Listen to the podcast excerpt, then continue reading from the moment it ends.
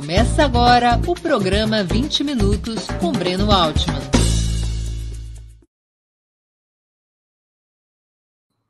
Bom dia. Hoje é 9 de novembro de 2022. Estamos dando início a mais uma edição do programa 20 Minutos. Os Estados Unidos realizaram ontem, dia 8 de novembro, as chamadas eleições de meio período, por ocorrerem na metade do mandato presidencial. Como vocês sabem, o atual presidente, o democrata Joe Biden, foi eleito no dia 3 de novembro de 2020 e tomou posse em 20 de janeiro de 2021. Os eleitores votaram nesse pleito para renovar 100% da Câmara dos Representantes, que é a Câmara dos Deputados dos Estados Unidos, com 435 cadeiras. Os mandatos de deputados nos Estados Unidos são de apenas dois anos. E o sistema de voto é distrital, isso é, cada estado é dividido, cada estado é dividido em circunscrições eleitorais, nas quais o mais votado é o eleito. Esse mecanismo explica, em grande medida, por que é tão forte naquele país o bipartidarismo, apesar de existirem centenas de legendas registradas. Em cada circunscrição é como se houvesse uma eleição majoritária. Apenas o mais votado é eleito. Não há proporcionalidade no processo eleitoral. Para vocês terem uma ideia, em tese, um partido poderia ter 49% de todos os votos, mas se ficasse em segundo lugar em todos os distritos eleitorais, não teria um só deputado e um outro partido com 51 partidos, com 51% dos votos, desde que ficasse em primeiro lugar em todos os distritos, poderia ter 100% das cadeiras parlamentares. É claro que isso é uma situação hipotética, jamais aconteceu e muito provavelmente jamais acontecerá isso, mas para vocês verem como funciona o sistema distrital. Além de renovar a Câmara dos Representantes, os eleitores foram às urnas para escolher 35 dos 100 senadores. Cada um dos 50 estados tem dois representantes no Senado com mandato de seis anos, além de votar para deputados e para senadores. Em 36 estados, os eleitores também elegeram seus novos governadores. As pesquisas indicavam que os republicanos, ainda liderados por Donald Trump, poderiam ter uma vitória avassaladora, que lá nos Estados Unidos se chama de Red Wave, a onda vermelha. Os republicanos são os vermelhos nos Estados Unidos, os azuis são os democratas. As pesquisas indicavam, portanto, que os republicanos poderiam ter essa vitória avassaladora, conquistando maioria folgada, tanto na Câmara dos Representantes quanto no Senado o que levaria a fortes turbulências para o governo Biden. Com boa parte da apuração já concluída, no entanto, parece que a situação não foi assim tão desastrosa para os democratas. Das 371 vagas já decididas para a Câmara dos Representantes, segundo os números disponíveis até as 9 horas da manhã do dia 9 de novembro, das 371 vagas já decididas entre 435 em disputa, os democratas ficaram, até o momento, com 172 e os republicanos com 199. A projeção é que o Partido Republicano efetivamente venha a ter maioria na Câmara dos Representantes, porém, uma maioria bem uma maioria mais apertada do que o previsto, 220 cadeiras contra 215 dos democratas. Mas é possível no Senado que os democratas consigam manter a situação atual: 50 parlamentares para cada lado, 50 senadores para cada lado, com a vice-presidente Kamala Harris constitucionalmente presidente do Senado, exercendo o voto de Minerva em favor do governo Biden. No momento atual, com 30 das 35 vagas em disputa já definidas, os republicanos obtiveram 18 vitórias e os democratas 12. Ainda estão indefinidos, até às 9 horas do dia 9 de novembro, os resultados nos estados do Alasca, Arizona, Georgia, Nevada e Wisconsin. Também tivemos eleição para governador em 36 estados, como eu já me referi. Os republicanos conquistaram ou mantiveram 16 dos cargos em disputa, enquanto os democratas faturaram 15. Estão indefinidos Alasca, Arizona, Kansas, Nevada e Oregon.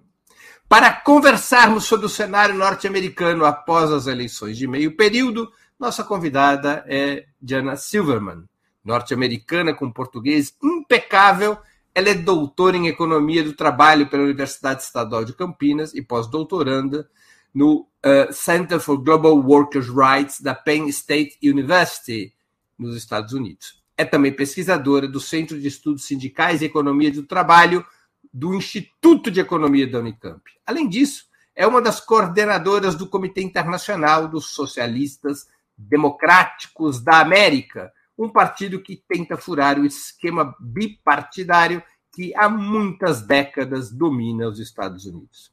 Anteriormente, de 2012 a 2020, foi diretora de programas para o Brasil do Centro de Solidariedade da FLCIO, a Central Sindical Norte-Americana. Bom dia, Jana. Muito obrigado por aceitar nosso convite. Uma honra ter novamente sua presença no 20 Minutos. Bom dia, Breno. Bom dia a todos os nossos espectadores. Um prazer estar aqui com vocês.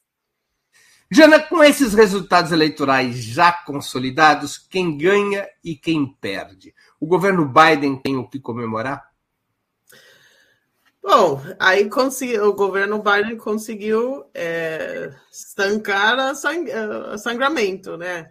É, obviamente o resultado foi melhor do que o esperado, mas também uma expectativa, uma expectativa cultivada pelo próprio Partido Democrata, pela grande mídia, como o New York Times, etc., foi preparar a população e, é, para uma grande perda por parte do Partido Democrata. E como você é, falou, isso não é o que aconteceu. Ou seja, claro que perder a Câmara Baixa vai significar, vai ter grandes consequências para a possibilidade é, do agenda legislativa para o governo Biden, né?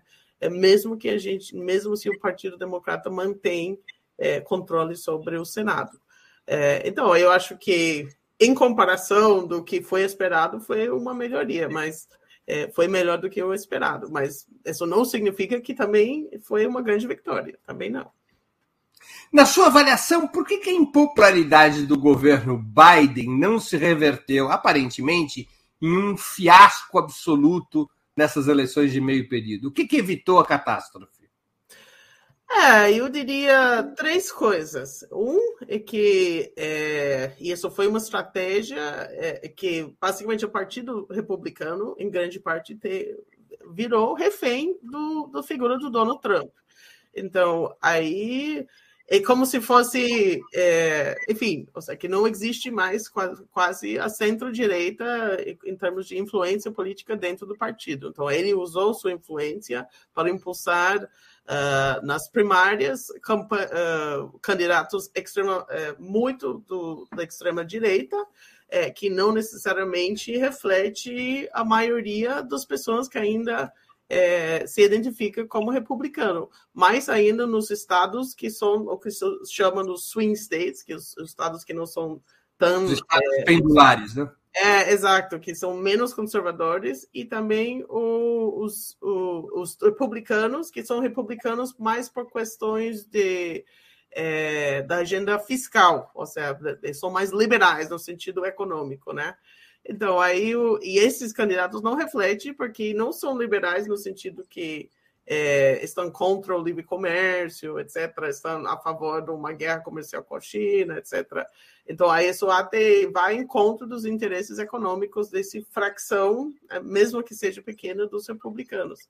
Eu acho que o outro fator que foi importante é, que foi e também para os, as pessoas que não têm uma forte identificação partidária, nem republicano nem democrata, claro que é, a tema da inflação, a tema econômica sendo muito sendo uma pauta super importante, mas é, os, os, republicanos efetivamente não têm uma resposta é, é, uma resposta efetiva para esse problema. Ou seja, eles ficaram nas, nas, propagandas, nas primárias, batendo nos democratas, no Biden, na inflação, etc., etc., mas eles não têm uma resposta. Ou seja, é, só as pessoas que pesquisam mais, ou seja, aí vê que a mensagem, ou seja, do, para acabar com a inflação, para os republicanos e acabar com o poder de compra do trabalhador. Então, aí, para esse camada de republicanos que são da classe trabalhadora, também é uma resposta inadequada para o problema. É, e eu diria, e o terceiro ponto, é, que eu acho que levou esse resultado um pouco melhor do que o esperado, foi a pauta, do, a pauta dos direitos reprodutivos, em particular, que conseguiu mobilizar é, uma, uma fracção maior de votantes democratas, eleitores democratas, do que é, se, se esse tema foi fora da agenda. É, porque, como sabemos, nos Estados Unidos o voto não é obrigatório, então a grande luta dos partidos é lutar contra a abstenção. É, então, aí, for, por causa desse tema do aborto é, ser uma coisa tão cara, principalmente para as mulheres, mulheres democratas e mulheres jovens, é, eles convenceram eles para elas em particular votar em uma, em uma quantidade mais expressiva do que em eleições é, meio termo anteriores. É, isso tem a ver com a decisão recente da Corte Suprema que altera a jurisprudência sobre o aborto, não é? E que Exatamente. permite que os estados tenham liberdade de definir contra ou a favor do aborto. Dizer, os estados podem determinar que o aborto é crime a partir da decisão da Corte Suprema. Exatamente. E isso já efetivamente já aconteceu em mais de 20 estados. É, aí alguns estados têm exceções, é, igual que no Brasil, por causa de, de uh, incesto, uh, estupro. Tem outros, como, como Texas, por exemplo, que tem um limite que você só tem acesso ao aborto restrito até seis, seis semanas de gestação, que é absurdo porque a maioria das mulheres nem sabem ainda que estão grávidas nesse momento.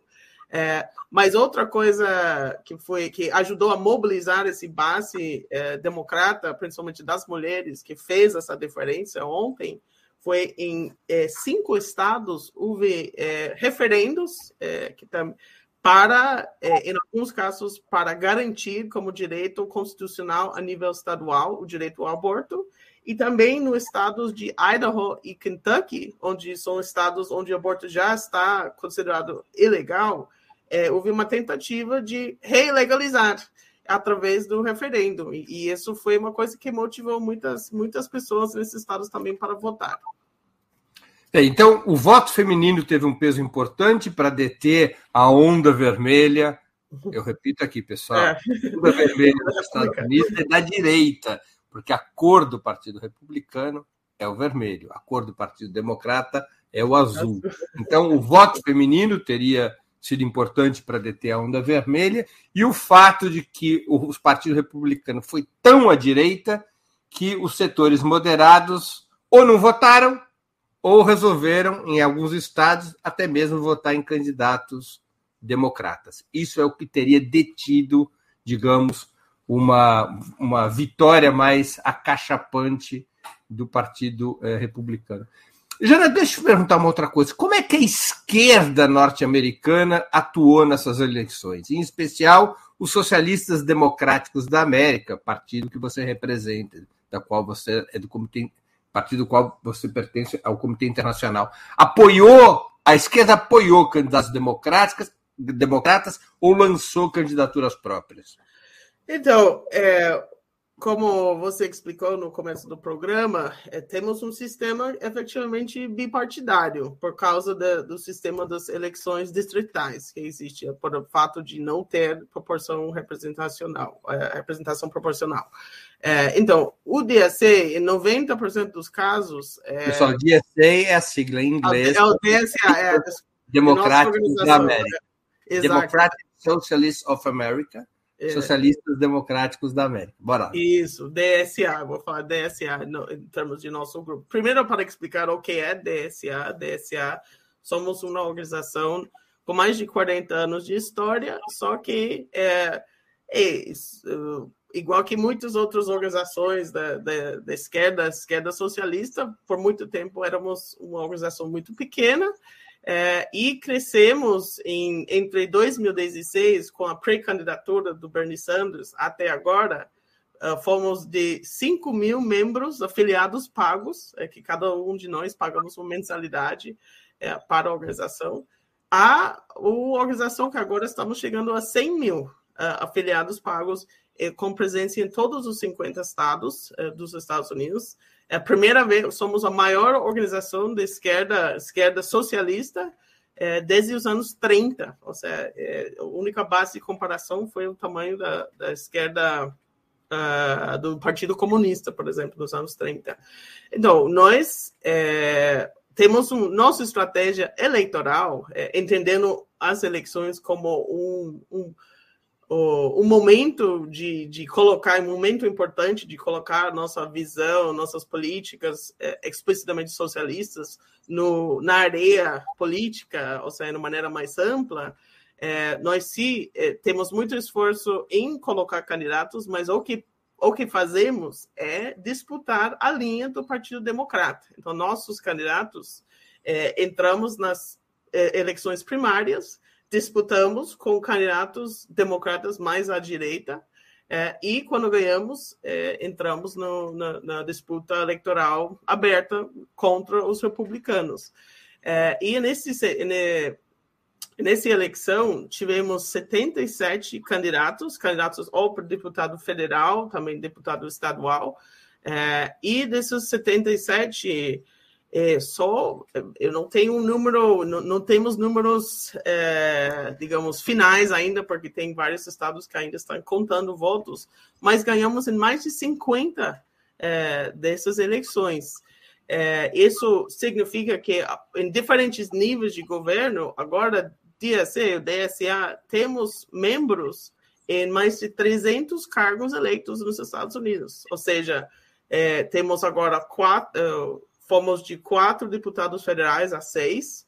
É, fomos, e é, em termos de números exatos, mas temos já uma grande quantidade de deputados estaduais e também vereadores. Estamos até disputando os conselhos de educação, ou seja, estamos disputando, enfim, uh, eleições, digamos, a nível uh, local uh, também mas para nós foi um, um, um sucesso grande o, o, a noite de ontem também. Só para explicar para a nossa audiência, é, os Estados Unidos, antes de ir às eleições, os partidos realizam primárias, eles escolhem em cada distrito quem vai ser o candidato. Então, é uma luta em duas etapas. Primeiro, cada um dos partidos escolhe o candidato na circunscrição eleitoral. É uma votação interna de cada partido. Depois é que o candidato de cada partido disputa com os candidatos dos outros partidos. Então é um processo complexo. O que a Jana está nos explicando é que os socialistas democráticos da América, por exemplo, eles disputam primárias do Partido Democrata nos estados, tentando fazer com que em cada uma das circunscrições onde os socialistas democráticos têm um candidato, seja o candidato deles a disputar contra o Partido Republicano. Em alguns estados, em, algumas circunscrições isso é possível, em outras não. Então, é, mais ou menos funciona assim o sistema. Tá boa a síntese, Jana? Acho que ela congelou. Ixi, vamos esperar aqui. Acho que a Jana congelou. Acho que minha explicação estava tão ruim que ela congelou. Vamos esperar ela voltar aqui. A produção vai, vai resolver esse problema com ela, que eu acho que vai ter que derrubar e voltar. Enquanto isso, eu aqui vou fazer minha. Vou antecipar aqui nosso, nosso marketing. É, eu queria, antes de continuarmos, a, a logo mais retorna a conexão dela. Problemas de conexão não são apenas nos países periféricos, acontecem também nos Estados Unidos. Mas antes de continuarmos, eu queria pedir a vocês a contribuição financeira com a Opera Mundi. Há seis formas de fazê-lo. A primeira é a assinatura solidária em nosso site, operamundi.com.br barra apoio. A segunda é se tornando membro pagante em nosso canal no YouTube. Basta clicar em Seja Membro e escolher é, um valor no nosso cardápio de opções. A terceira é contribuindo agora mesmo com o Super Chats. A quarta, nos enviando um super sticker. A quinta é através da ferramenta Valeu, valeu demais, quando assistirem aos nossos programas gravados. E a sexta é através do Pix. Nossa chave no Pix é apoia.operamundi.com.br. Eu vou repetir nossa chave no Pix. apoia.operamundi.com.br. Além dessas seis formas de colaboração, lembre-se sempre de dar like, de clicar no sininho e compartilhar nossos programas com seus amigos e nos seus grupos. Quem ainda não estiver inscrito em nosso canal, essa é a hora de fazer. A mais eficaz de todas as armas contra as fake news é o jornalismo de qualidade. Apenas o jornalismo de qualidade coloca a verdade acima de tudo. E esse jornalismo que a Opera Mundi busca oferecer todos os dias depende da sua contribuição, do seu engajamento, do seu apoio.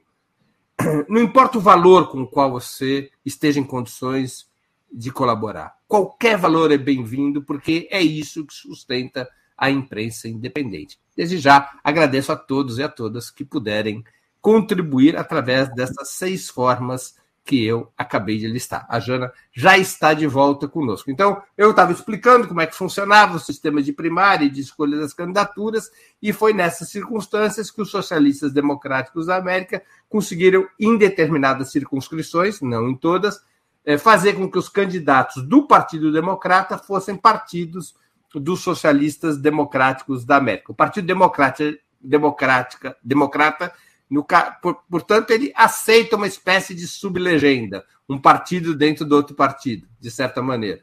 Né? Sim, somos, é, é, somos uma organização política.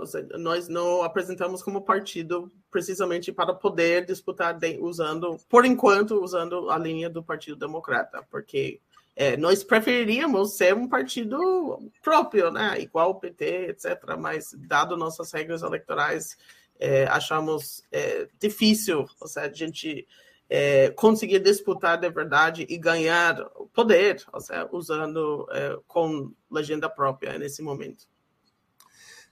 Quais as consequências é, práticas para o governo Biden no sistema americano se ficar sem maioria na Câmara dos Representantes e, ainda pior, se perdê-la também no Senado, o que ainda não é uma hipótese descartada? É, vai ser, é, vai ser bem complicado, né? Ou seja, já o nosso análise como DSA, como socialistas, é, é que realmente, primeiro, o Biden não é, aproveitou bastante do, do, quando teve, nesses últimos dois anos, teve maioria tanto na Câmara Baixa quanto no Senado. É, ele culpa, sempre culpava esse instituição, né, o que se chama o filibuster, que basicamente significa que para a maioria das leis você tem que ter uma super maioria para passar no, no Senado, tem que ter dois terços, e não só uma maioria simples, por causa dessa regra, digamos, que manobra que nem é uma coisa que é parte da nossa Constituição, foi algo inventado é, as elites do século do, do siglo do século XVIII, é, que ainda existe nossa, digamos, cultura política. Ele não pressionou o suficiente é, para acabar com essa figura. Então, aí mesmo já estamos é, lidando com um sistema que basicamente o Senado, é, mesmo se os republicanos ganham por causa desse filibuster, vai ser o, digamos, um, não vai ter grandes movimentos. Ou seja, e, obviamente, Biden vai é, ter o poder de veto. É, mas no Câmara Baixa, obviamente, é, é, é, vai surgir muitos projetos de lei que vai ser aprovados. E eu acho que mesmo com essa maioria que vai ser estreita, é, por causa dessa polarização política extrema que existe nos Estados Unidos hoje em dia, por mais que você tenha os republicanos moderados, vai terminar votando com os extremistas da, da extrema-direita. Então, é, eu acho que mesmo com uma maioria pequena, você vai ter poucas possibilidades de influenciar esses republicanos moderados para votar com o Partido Democrata. E você vai ver uma série de é, PLs aprovados agora é, muito extremos, né? A, a grande digamos, o, o a prêmio que eles querem é ter uma lei federal para proibir o aborto a nível federal. Eu acho que isso não vai acontecer. Mas o que vai acontecer é efetivamente bloquear qualquer tentativa de ter, ter uma projetos de lei mais progressistas, coisas que é, com respeito a combate à mudança climática, com, com, respeito à mudança nossas leis trabalhistas, que são péssimas, é, com respeito à possibilidade de extender nosso sistema nacional de cuidados para criar, é, por exemplo, licença maternidade remunerada, que não existe. Isso foram todas promessas foi, foi feitas na campanha do Biden, é, que ele não conseguiu aprovar é, nos últimos dois anos e com é, perdendo a Câmara Baixa vai ser é, menos possível ainda, né? Então acho que vai ser um grande momento de é, de digamos sem grandes movimentos em termos legislativos nos, nos próximos dois anos. Agora, Jana, o presidente dos Estados Unidos, muito mais, por exemplo, que no Brasil, ele tem amplos poderes de governar por ordens executivas, né?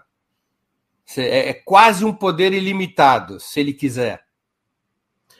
É, sim, não. Eu, obviamente, sou, eu venho do movimento sindical, pesquiso, agora sou professora de economia de trabalho aqui na Pensilvânia. E com respeito às leis trabalhistas, ele só tem direito. É, seus direitos são mais limitados. Obviamente, ele pode é, usar a ordem executiva para re regulamentar as condições de trabalho para os trabalhadores é, que são empregados do Estado, do, do governo federal. É, mas o resto, é, todo depende. Ele também poderia subir o salário mínimo, ele tem esse direito via ordem executiva.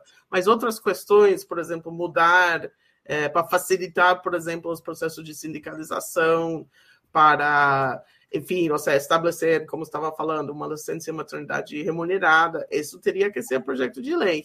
É, e outras questões vão por estados, né? Então, por isso, você tem um sistema em que, é, digamos, as condições de trabalho, o sistema de relações de trabalho, em certo sentido, varia muito de estado a estado. Por isso, você tem, vê, por exemplo, o estado de Nova York, que é um grande ou seja, lugar com muito apoio do Partido Democrata, você tem uma taxa de sindicalização de quase 20%. E, e você vai para o sul, os estados mais conservadores, Mississippi, Alabama, você tem uma taxa de sindicalização de só 4%. É, então, aí o, o problema é, é, realmente é um poder não tão ilimitado assim. Tem uma pergunta de um espectador nosso que tem a ver um pouco com a história da sindicalização, mas mais também com a situação social geral. O Caê Cavalcante ele pergunta, ele é membro do canal.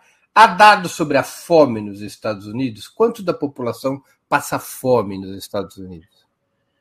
É, bom, em termos de dados, eu não poderia dizer de cabeça é, quantas pessoas estão passando fome nos Estados Unidos, mas eu sei que, em comparação dos outros países de economias desenvolvidas, países do OCDE, por exemplo, os Estados Unidos tem uma taxa de insegurança alimentar muito mais alta, muito mais alta. E isso foi uma coisa que nós vimos é, de maneira muito chocante durante a pandemia é, filas para pegar comida de graça distribuída pelas igrejas e organizações comunitárias, ou seja, é, e isso continua até hoje. Ou seja, por mais que temos um mercado de trabalho mais aquecido, ou seja, mais favorável para o trabalhador, é, o problema é que a maioria dos empregos dos Estados Unidos são do setor de serviços, é, com remuneração baixa, é, sem estabilidade no emprego, com formas de formas precárias de contratação. É, então, mesmo pessoas trabalhando estão com insegurança alimentar. Então, é, é, é infelizmente, é um problema bem sério. Jana, as eleições de ontem, 8 de novembro, indicam que Donald Trump segue como um candidato competitivo para 2024? Ah, sim. Agora, só que agora ele tem uma grande concorrência dentro do partido, que se chama Ron DeSantis, que ganhou de lavada é, para ser reeleito como governador de, da Flórida. Aquela famosa Flórida, o estado que sempre determina é, os resultados eleitorais nos Estados Unidos. E ele até ganhou de margens enormes, mesmo em, em, em condados, como o condado de Miami, que são maioria democrata. Então, e ele representa, eu acho que é, é, mas mesmo assim, o Ron DeSantis é tão de direita quanto o Trump, E ele, é, e até, eu até acho que representa um, um perigo maior do que o próprio Trump. Por Porque ele, é, ele não tem esse problema jurídico, ele é menos é, controvertido, ele não tem é, feito esses comentários tão sexistas, etc. Ele é mais jovem, um cara novo. É, e ele é um articulador político muito esperto, muito esperto, tanto a nível nacional quanto estadual. É, então, eu acho que. E também tem outro concorrente, possivelmente, que é o governador do Texas, Greg Abbott, que também ganhou reeleição de uma grande margem, que também é um extremista, com é, candidato absolutamente anti-imigrante, etc. Uh, mas que não tem esse problema do peso jurídico que está caindo na cabeça do Trump agora. Então vamos ver. Mas nenhum dos três eh, seria, digamos, uma candidatura moderada. Seja, Eles representam todos os três: Donald Trump, Ron DeSantis e o terceiro? O Greg Abbott. Abbott. Greg Abbott. Todos os três representam a extrema-direita. Ah, sim, exatamente. Exatamente. Ou seja, basicamente o, é, o, a, a, ala moderada do Partido Democrata, é, podemos dizer que tem, é, não é aconteceu o que aconteceu com o PSDB no Brasil. Ou seja, basicamente existe, mas tem uma fração do poder, ou seja, digamos uma expressão muito menor, muito menor. Agora, é, portanto, a, a projeção que se pode fazer é que as primárias do Partido Republicano é, para escolher quem será o candidato a presidente, deverá ser uma competição entre esses três: Donald Trump, é, Ron DeSantis, governador da, da, da, Flórida, e o Abbott, que é governador do Texas. É, eu acho que sim. O DeSantis e Trump, com certeza. Abbott, aí, ele não declarou abertamente ainda suas intenções, porque também estava, eu acho que vai ter talvez outros que vão declarar agora, ou seja, outros eu acho que antes das eleições estavam outros candidatos republicanos para é, Senado, governador, etc., estavam querendo ter a benção do Trump. Agora, por isso, não, não queriam é, fazer algum sinal de suas intenções para 2024. Mas agora eu acho que talvez vão surgir alguns outros. Mas esses três eu acho que vai ser, digamos, o um núcleo duro. E Santos. E do lado democrata, é líquido e certo que Biden tentará a reeleição?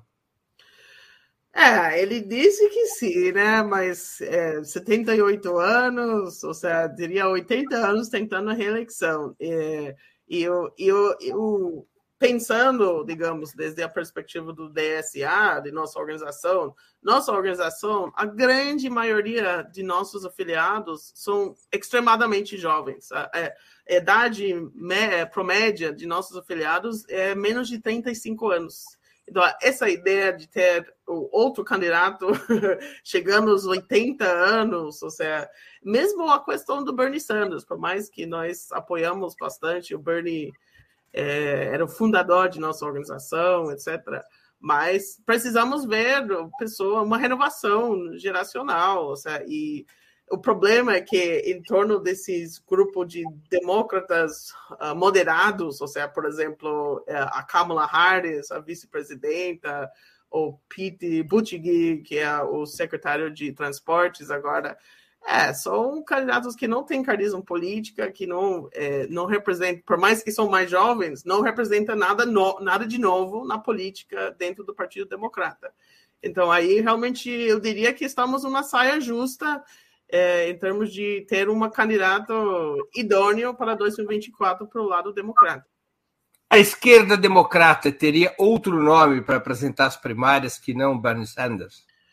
Esse é o debate que estamos tendo agora, né? Que eu tenho, obviamente, uma fracção. Nosso, digamos, a figura mais conhecida é, que temos em termos do, do, digamos, do espectro de, de políticos de esquerda é, é, o Bernie, é o Bernie. O Bernie tem um carisma, ele é aceito, ele tem esse é, capacidade de dialogar com é, trabalhadores é, que não necessariamente identifica como como democratas e não identifica necessariamente com democratas de esquerda, é, mas também tem essa questão da idade, né? É que Bernie, tá com, Bernie Sanders tem já, ele é até mais velho que o Biden, né? Eu acho que ele tem 78 também. É igual, ele tem a idade igual. Então estávamos E se não for o Bernie Sanders, não há outro nome natural. Então, nós, uh, um nome muito, digamos, próximo ao nosso coração, de, de como DSA, é o Alexandria Ocasio-Cortez. Só que ele, ela, você tem que ter 35 anos é, para poder disputar a presidência. Ela vai ter, mas ou seja, por pouco. E ela é um nome é, que a gente acha, ela é por ser uma mulher latina, ou seja, muito aberta sobre suas convicções e posições socialistas, ela, ela também é uma, uma figura polarizante. Eu acho que tem algumas pessoas que acham que seria bom ela lançarem, não necessariamente com essa ideia de ela vai ganhar é, a primária, mas pelo menos para ter um candidato explicitamente socialista que poderia empurrar os outros candidatos mais para a esquerda.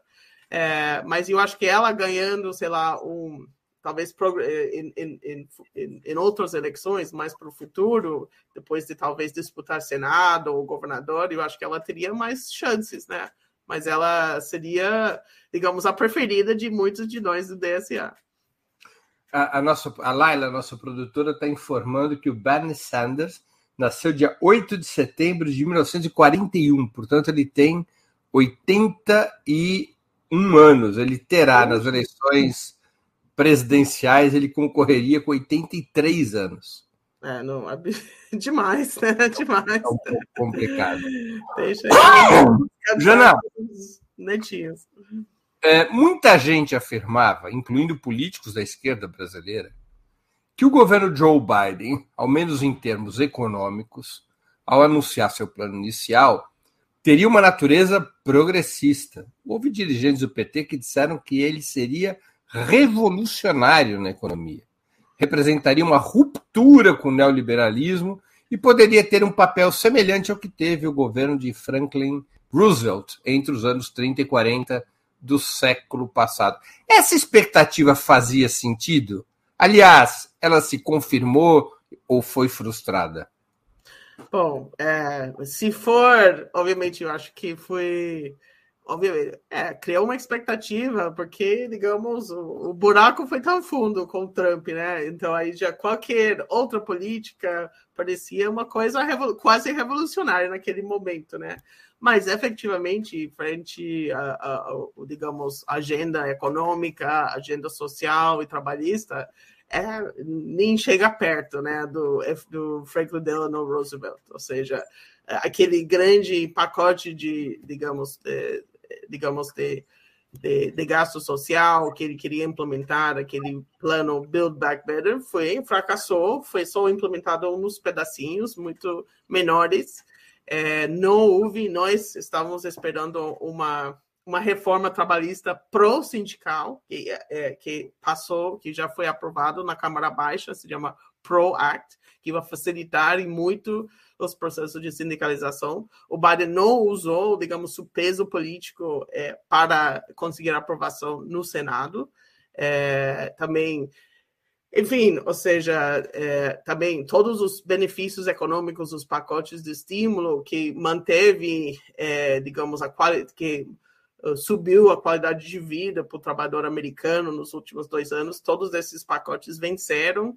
É, até coisas que parecem pequenas, mas não são. Por exemplo, é, merenda escolar de graça. Ou seja, nos Estados Unidos, merenda escolar não é de graça para a maioria das, do, dos alunos. Ou seja, você só para os alunos mais pobres que têm que comprovar a renda baixa consegue merenda escolar de graça. Nos últimos dois anos, isso foi, é, inclusive, que começou no governo Trump, foi merenda de graça para todo mundo. É uma coisa muito mais equitativa, que também cria menos, é, digamos, é, é, que, que, que não separa as crianças, que não cria esses preconceitos entre crianças por questão de classe ou é, de, de, de, digamos, questões socioeconômicas. E isso venceu, e o Biden não conseguiu aprovar nem estender a merenda escolar de graça. Então aí é, revolucionária, infelizmente, é, ficou muito longe de ser, né?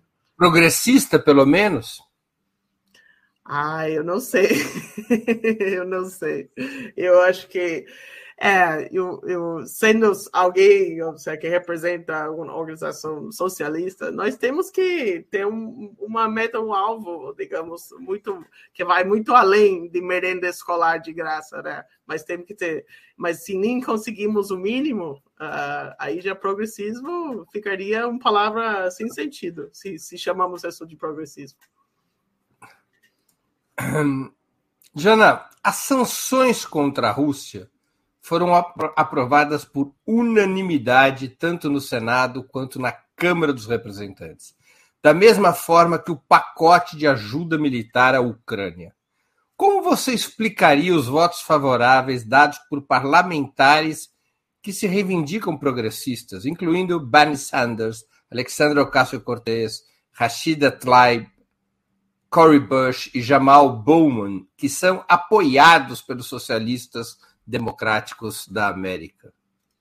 Ah, sim, não, isso é nossa, ah, é, é, é, digamos, os Estados Unidos sendo um império mundial, ou seja, e também por outro lado, sendo que a maioria dos eleitores não baseiam seus votos na questão de política externa, é, é, foi, foi, digamos, uma pressão enorme por parte do, do digamos, da, da, máquina do Partido Democrata, liderado, obviamente, por Nancy Pelosi, de, de forçar o voto, forçar o voto. É, também, é, e, e, e, tem sido difícil internamente como DSA dialogar com nossos representantes, que são, é, são, são deputados federais, é, para rever essa questão do voto, porque nós como DSA, temos uma posição muito clara, que é a favor da paz, a favor de uma solução negociada, é, temos e de parar de financiar tantas, é, digamos, armamentos para a Ucrânia. Ou seja, por mais que respeitamos, entendemos a guerra como uma guerra de agressão da Rússia contra a Ucrânia, mas e é, reconhecemos o direito de, de é, autodeterminação da própria Ucrânia, mas achamos que em um momento, quando temos, como estava, como, como estava é, comentando antes, quando temos tantos americanos com fome, tantos uh, americanos sem a possibilidade de com escolas ruins, sem, sem creche, sem cuidados para os adultos maiores, e estamos investindo literalmente bilhões de dólares mandando armas para a Ucrânia, não faz sentido, não faz sentido para a classe trabalhadora americana. Então, nossa posição é claramente contra mais armas para a Ucrânia e uma solução negociada, porque, aliás, queremos evitar uma guerra uh, nuclear, né?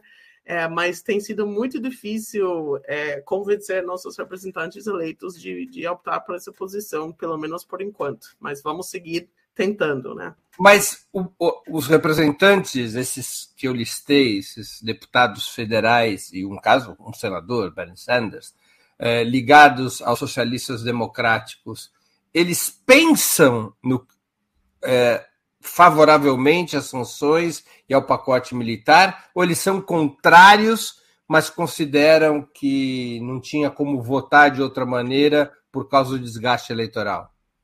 Não, nós, é, por exemplo, para receber, é, digamos, o apoio oficial do DSA para as candidaturas, por exemplo, principalmente para, no caso de Rashida, é, Alexandre Ocasio-Cortez, Cory Bush, é, nós temos todo um sistema, todo um, digamos, um processo de entrevistas com candidato, questionários, e nesses questionários eles têm que concordar com nossa posição frente à Ucrânia e também concordar com nossa posição é, a favor do, da liberação de Palestina, né?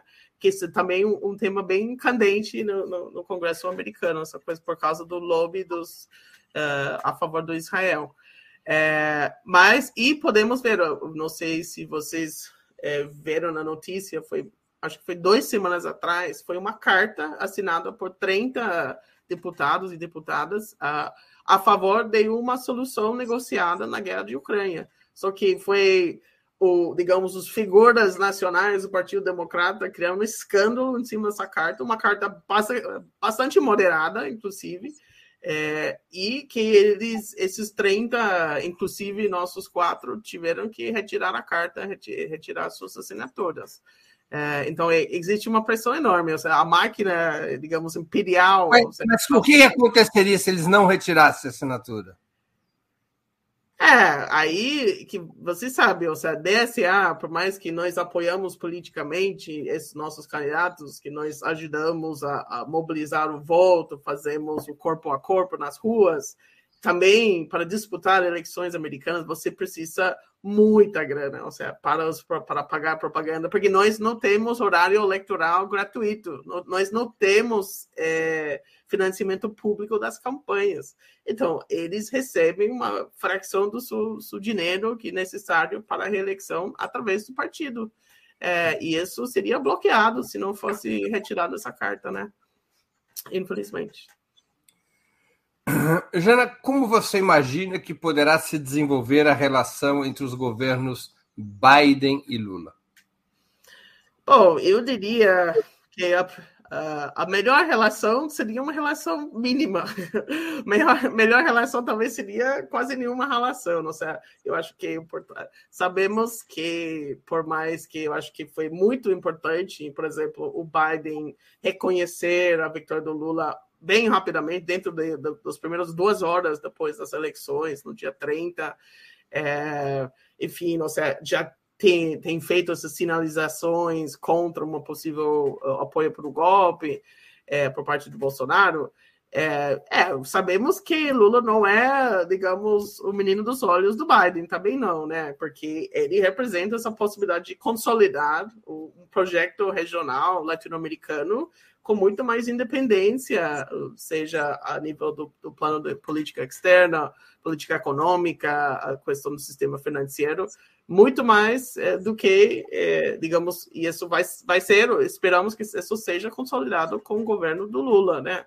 Então, eu acho que a melhor coisa seria o governo Biden dar um espaço, ou seja, dar um espaço para o Brasil se desenvolver, desenvolver seus projetos regionais com autonomia, com soberania, é, e não acho que no, no, ponto de interesse comum, é, que vamos ver agora com o COP, esse tema da mudança climática, que vai, vai acontecer essa semana, semana que vem em, em Cairo, é, eu acho que isso pode ser um, um ponto de interesse mútuo. Ou seja, obviamente, tem muitos outros paralelos com respeito à, à questão racial, a questão, o, a questão das mulheres, etc. Mas eu acho que a melhor relação que os Estados Unidos poderia ter é quase é o menor possível, né? Para dar espaço para os brasileiros decidirem é, o que o governo Lula deveria fazer.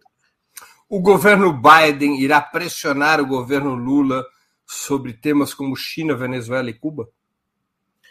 Vamos ver, vamos ver. Eu acho que na questão da Venezuela em particular, tem, eles estão, digamos, retirando as garras um pouco por, por questão de querer essa necessidade da, de ter acesso ao petróleo.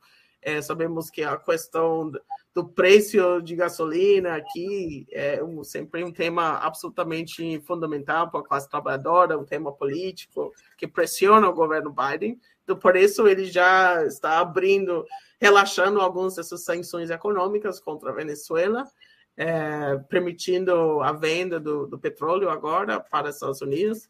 É, mas a questão, eu acho que e Cuba, Cuba, essa questão ideológica, isso sempre vai existir até, até que é, vemos mais uma vez a votação nas Nações Unidas essa semana, todos os países é, menos, acho que foi menos os Estados Unidos e Israel votando contra uh, uh, o levantamento do bloqueio o Brasil se abstém junto com a, a, a Ucrânia, né?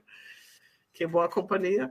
É, e então, eu acho que essa questão mais ideológica, questão da China é, e, e a, a, Cuba, ele vai tentar pressionar. Claro que o Brasil não é tão fácil pressionar o Brasil em matéria de política externa como é fácil pressionar, sei lá, o Paraguai ou a Colômbia.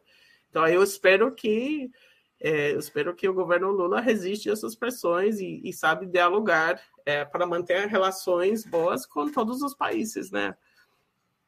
De maneira muito sintética, Joe Biden poderia ser um amigo do governo Lula? Amigo. Bom, esse amigo, não sei. Eu acho que não vai ser um inimigo. Ou seja, e vamos lembrar, ou seja, Biden foi vice quando nos primeiros mandatos do Lula, que foi pelo menos no trato, ou seja, entre eles sempre foi cordial, amigável, mas sabemos, aí depois que foi desco descoberto por Edward Snowden, que eh, o tempo todo, durante o governo Obama, estavam espiando no governo brasileiro para levantar os segredos sobre o pré-sal, Petrobras, etc. Então, eu acho que é, os presidentes americanos, governos americanos não têm amigos, só têm, digamos, interesses estratégicos. Então... Jana, nós estamos chegando ao fim da nossa conversa e eu queria te fazer duas perguntas que eu sempre faço aos nossos convidados e convidadas antes das despedidas. A primeira, qual livro você gostaria de sugerir aos nossos espectadores? A segunda, qual filme ou série poderia recomendar a quem nos acompanha? Bom, em termos do livro, é, estudo, acabei de terminar um livro que eu não sei se tem tradução no português ainda. Tem no espanhol, tem uma feminista, se chama Verônica Gago, se chama Feminist International, que fala sobre essa como você pode, re, é, digamos, é, reimaginar a questão das greves, as greves das mulheres, reimaginar a economia feminista, é, para valorizar mais o trabalho reprodutivo não remunerado é, e repensar isso no sentido de, da, dos movimentos das mulheres e conexão das movimentos com as mulheres com outros movimentos, é, como movimentos de classe, como movimento sindical. Filme ou série? Filme ou série? Bom, eu vou. Bom, com dois ressalvos. Eu, primeiro, é, eu estou, em termos de séries e filmes, estou só querendo assistir coisas bem leves, porque o mundo está tão complicado agora. É, é, em termos de série, eu estou, acabei de assistir um que se chama Eu Nunca, que é uma série bem engraçado é, sobre um grupo de adolescentes na Califórnia que são de origem é, indiana. É, e fala sobre famílias não tradicionais, fala sobre é, orientação sexual, fala sobre feminismo, mas também é bem engraçado e uma coisa leve para assistir à noite, tomando um pouco de vinho, é, para rir um pouco. E, e filme é, também, outra ressalva. Eu tenho um filho de seis anos, então eu estou meio nesse esse onda de filmes infantis para assistir com ele. Então, eu, eu, o grande sucesso sendo o Buzz Lightyear agora, que ele gosta do espaço. E, e também tem uma mensagem social esse filme: tem um, um, um personagem principal que é lésbica, um grupo de personagens que são diversos em termos de raça e etnia mas a gente gosta de assistir juntos no final do dia. Muito bem. Jana, eu queria agradecer muito pelo teu tempo e por essa conversa tão informativa. Muito obrigado por aceitar nosso convite mais uma vez. Sempre um prazer, sempre um prazer. E, e espero encontrar com você e com vários de seus espectadores na posse do Lula no dia 1 de janeiro. Estarei lá em Brasília representando o DSA. Muito bem. Muito obrigado de novo, Jana. De nada. Então, também agradeço a todos e todas que assistiram a esse programa, em especial aqueles e aquelas que puderam fazer contribuições financeiras ao nosso site e ao canal de Opera Mundi no YouTube. Sem vocês, nosso trabalho não seria possível e não faria sentido. Um grande abraço a todos e a todas.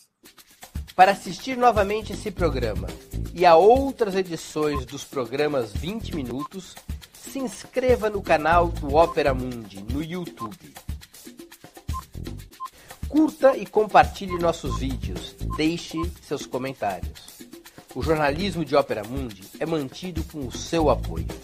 Faça uma assinatura solidária em www.operamundi.com.br. Com um pequeno valor mensal, você nos ajuda no desenvolvimento de um jornalismo independente e de qualidade. Obrigado pela audiência e até a próxima.